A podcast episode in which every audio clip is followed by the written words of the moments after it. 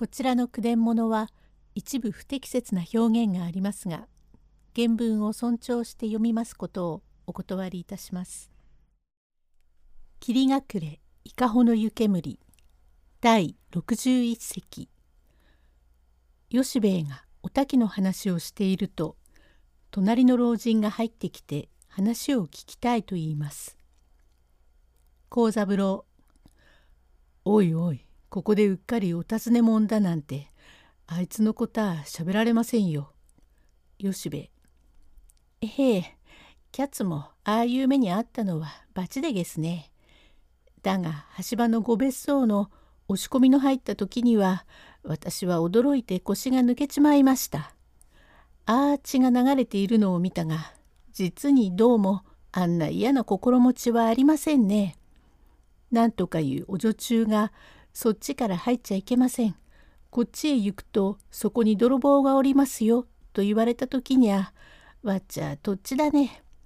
しかしまああの女は天罰で賊に切り殺され桟橋から放り込まれたのでですが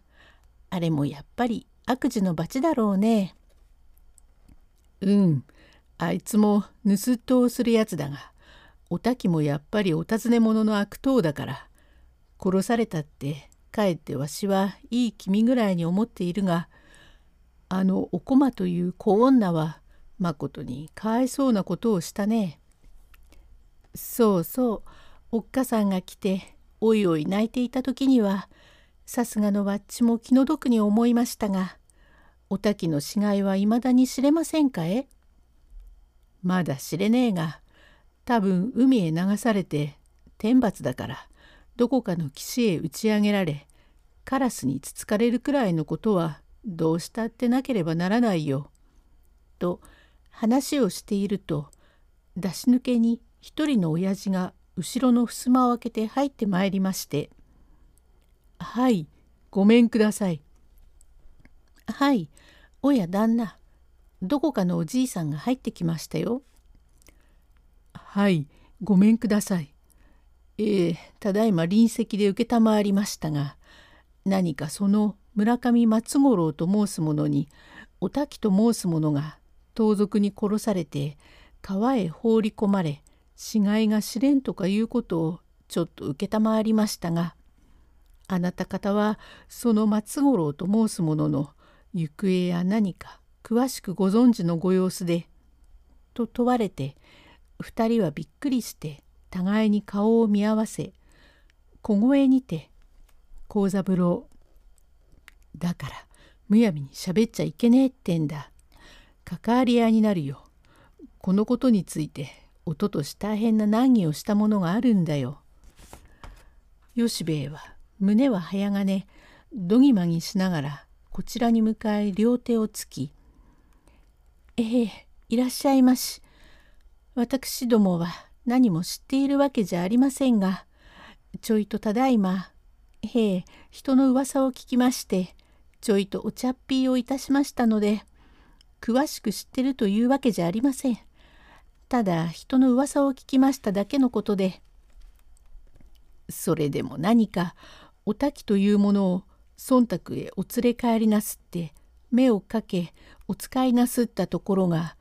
そのものが案外泥棒でこれこれ言うお尋ね者ゆえああいう死にようをするのも天罰だとおっしゃったが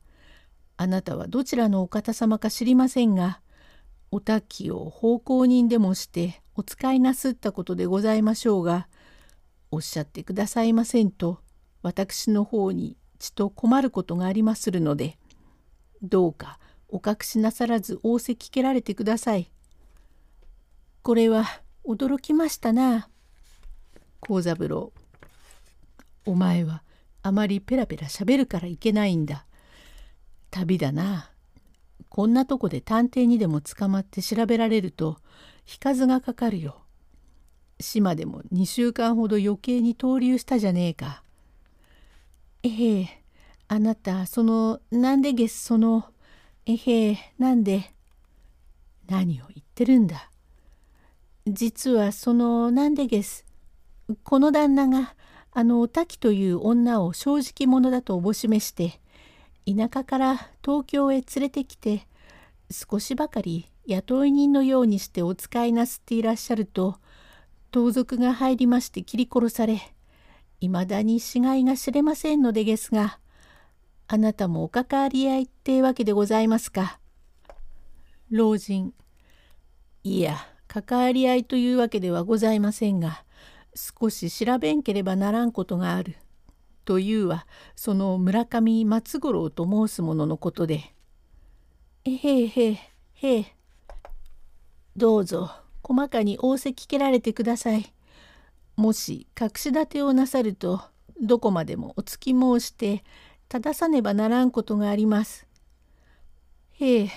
これは恐れ入りましたな旦那。第62席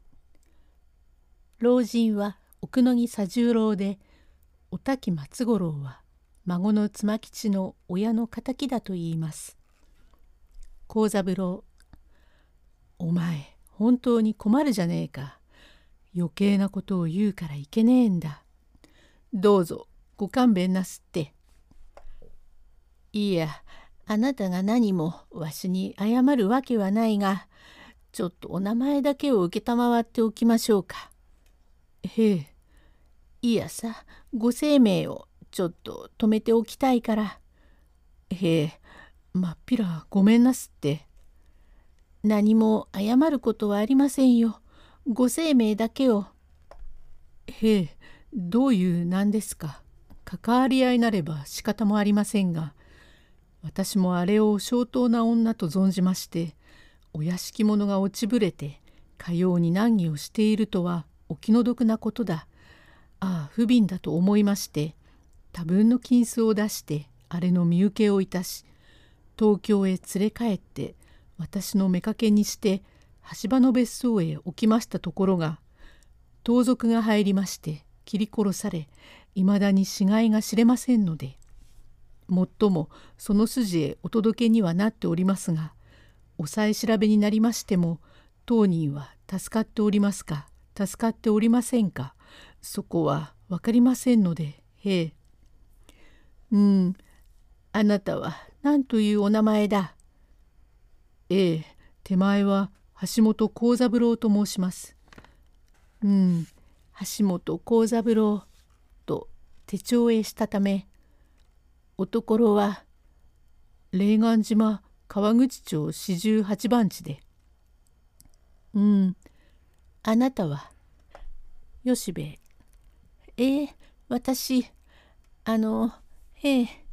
私が何もその妾にしたというわけでも何でもないので。私はただこの旦那のうちへ時々出入ってご用事を伺うだけのことでげすから。ええ。いや詳しいことをご存知だろうからおっしゃらんなら私と一緒に堂々していらっしゃい。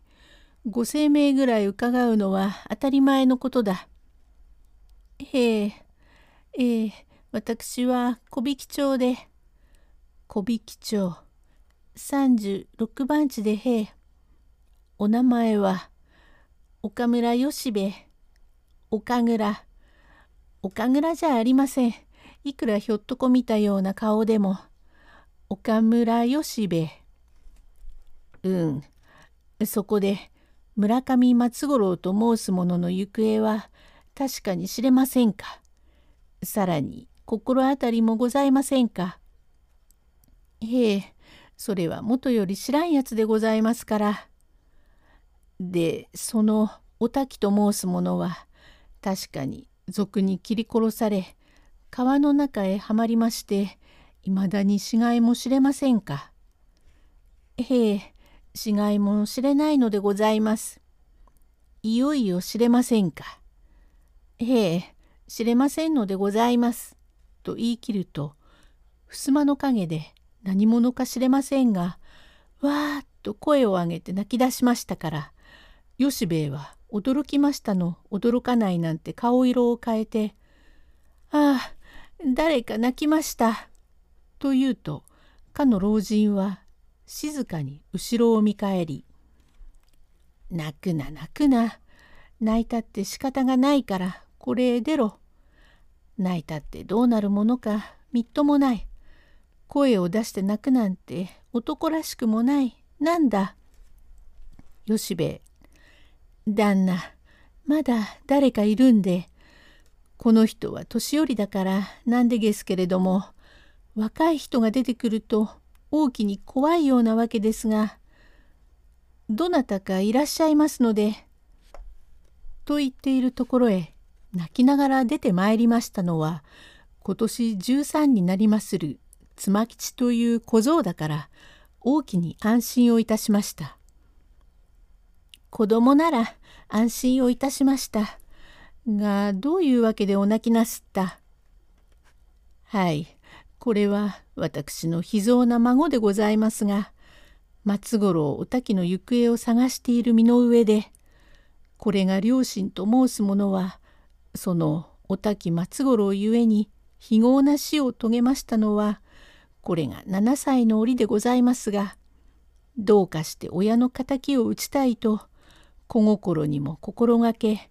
奉公中糸間を取って立ち返りそのものを取り押さえて手に合わん時にはお上の手を借りても親の敵を討ちたいと心がけておりますところ敵と狙うおたきめが今お話の通り死骸も知れんようになったと承り残念に存じましてこれが泣きましたので「へえこのお子のお父さんおっかさんまで非業に殺しましたと。へえあいつは幾人人を殺したか知れねえ。と話をしていますと出し抜けに隔ての襖をがらり引き開け入ってきたは大きな男で「はいごめんなせえ」「はい」と何者かと首を上げてみるといかだのりの一四郎でございます。第63隻へ続く。